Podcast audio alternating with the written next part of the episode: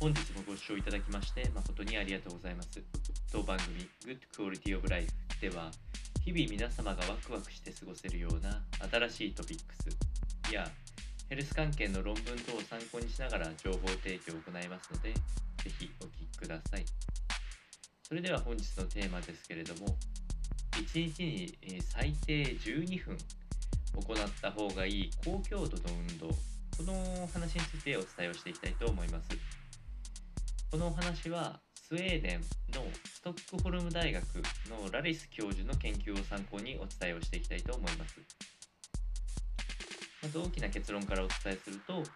1日の中で最低12分以上高強度の運動を行うことによって、えー、幸福感が高まったという研究結果が出ております。えー、このデータ自体はあ2016年の研究結果にはなっているんですけれども、えー、軽強度の運動例えば軽いランニングであったりとか座の運動または睡眠。この運動を行うことに比べても高強度ある程度息が上がるようなあ強いランニング早めのランニングであったりとかワークアウトえー、この運動を行うことによって、え、メンタルヘルスの状況が改善して、え、精神的なあ好影響にポジティブな関連性があったというふうに言われております。特にこの研究の中ではあ比較的、えーえー、高学高学歴なオフィスワーカーに向けて、え、このような高強度の運動を行っていくとより、え、メンタルヘルスの向上が見込まれるのではないかというふうなコメントが出ております。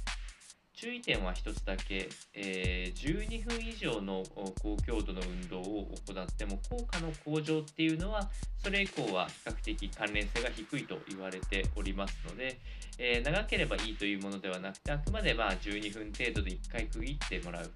えー、それを何回か繰り返すといったような形で、え、限られた時間を生かしながらあメンタルヘルスの向上を強いては幸福度を高めていくことを試してみてはいかがでしょうか。それでは本日の内容は以上となります。この番組の内容が少しでも面白いな気になるなと思っていただいた方は是非チャンネル登録またフォローの方よろしくお願いいたします。